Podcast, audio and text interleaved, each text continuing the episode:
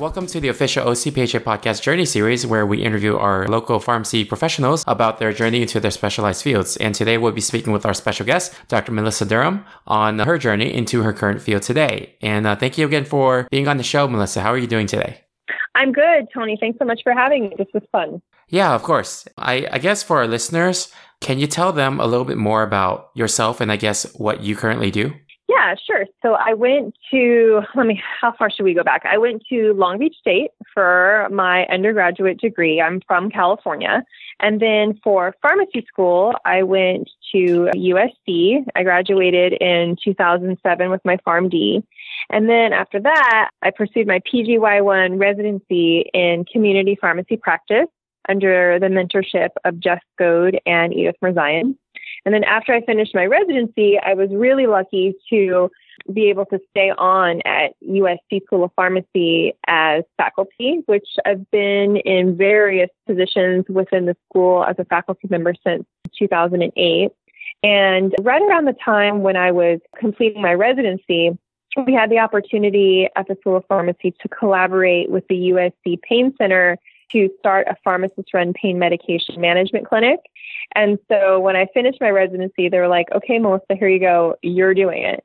So then all of a sudden, I was a pain management pharmacist. And I had to, in a way, just learn on the job, train myself, teach myself, learn from the physicians I worked with. And I've been a clinical pharmacist in pain management, specifically chronic non oncologic pain, for the past 11 years or so. Okay, wow. So, uh, so I guess just going back a little bit before you started pharmacy school, was there like a, a specific reason why you decided to go to the path of pharmacy? Yeah, so when I was in high school, actually, I'm not to date myself too much, but it was in the mid 90s, and that was when there was a shortage of pharmacists that was pretty widely advertised. And I had always been pretty decent at math and science. And so my parents encouraged me, like, oh, you should think about pharmacy and it's a really good career. And I was always sort of on the fence between pharmacy and medicine because I felt like I could leverage my, you know, skills in math and science. And, you know, through exploring the different health professions through undergrad, I found that pharmacy was just a really good fit for me. I have, you know, I have a pretty good passion for education, which I have realized over the years. And I feel like, you know, pharmacy has allowed me to sort of combine those two, my interpersonal skills that I find are a strength of mine, along with clinical skills that we've gained in school and so on. So that's why I always thought pharmacy was a really good fit. And I'm happy that I figured it out. And even more, I'm even more happy that I found academia as well. So that's kind of what led me into the field. And I'm pretty, I'm pretty grateful that things ended up the way that they did. Oh, that's really good. So, so you said that you're a pain management pharmacist now, and I, I, was kind of wondering if how did the residency program that you were part of, how did it prepare you in terms of like skills and whatnot to to prepare you for what you are currently doing? Yeah, so I did a community pharmacy practice residency, and not a lot of people really understand what that is. I think that when I first heard about it as a pharmacy student I was like, what? Like, why do you need to do a residency in community pharmacy? That doesn't make any sense to me because I was already working in community pharmacy and I didn't quite grasp or understand like why someone would need more training in that area. I was being really not very nice about it at the time. But what I came to understand and learn through my amazing mentors is that additional training in community pharmacy actually helps the residents who complete our program go out into community pharmacy practice and implement patient care programs in community pharmacies that we traditionally see in clinical type sites in clinics and so on. So that's really the focus of the residency program here at USC is bringing patient care programs to the community pharmacy and therefore advancing our profession. So my residency was amazing. It was a combination of traditional AmCare experience mixed with community pharmacy experience. USC owns and operates several community pharmacies. And then every resident starts their own patient care program. And pain management was one that I worked on during my residency. And then in addition to that, being at an academic center, I was exposed to a variety of teaching opportunities, research opportunities, and so my residency was a really amazing, transformative year that changed how I thought about pharmacy, how I thought about community pharmacy.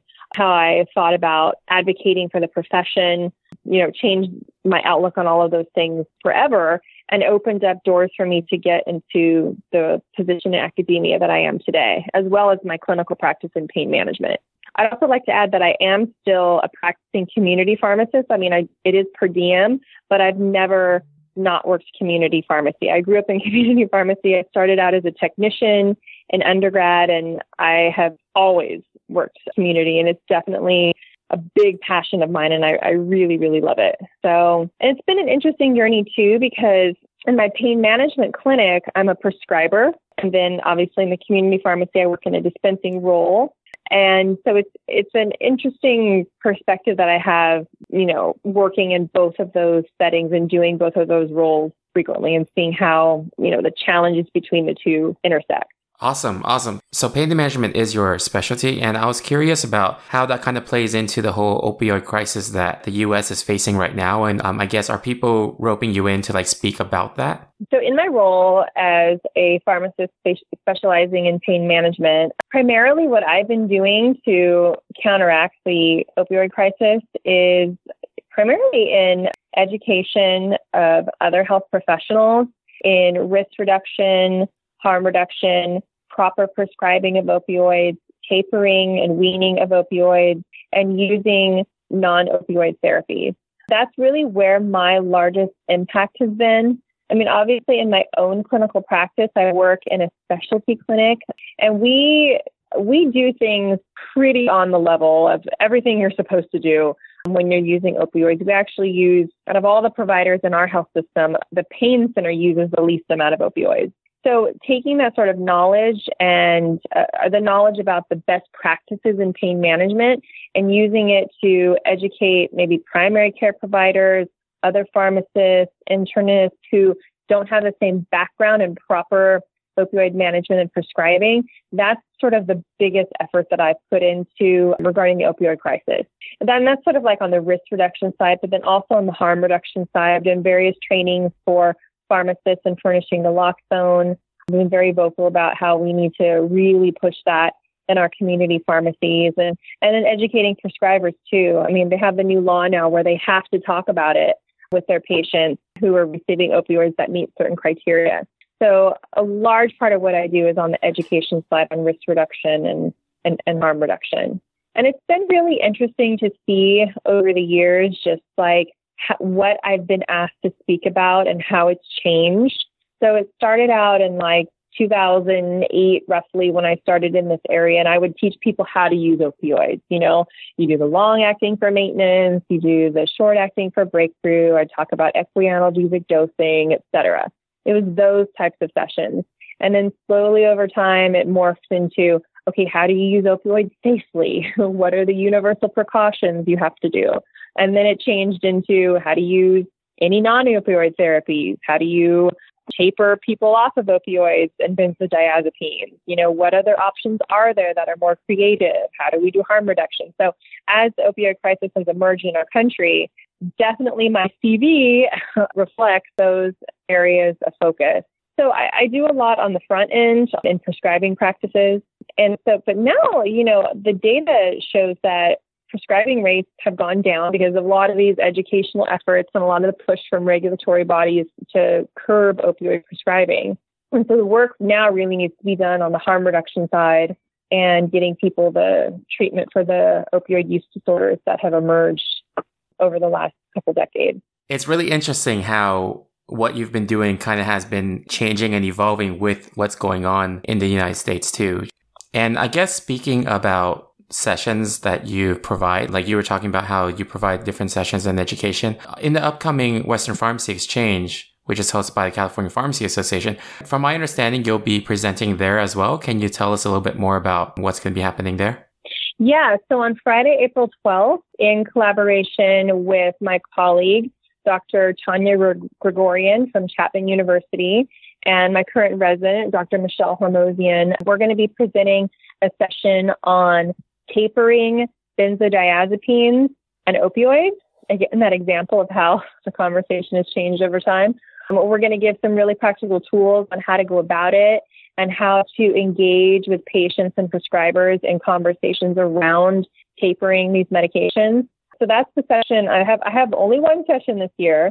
Last year I had a few, including the keynote. But it's it's going to be a really interesting, engaging session, and I'm excited about it.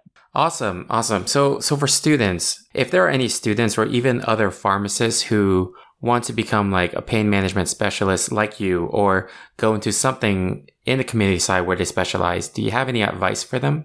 Yeah. So definitely residency training first of all, you know, your PharmD followed by a PGY1, either acute care or ambulatory care or general, you know, it doesn't necessarily matter.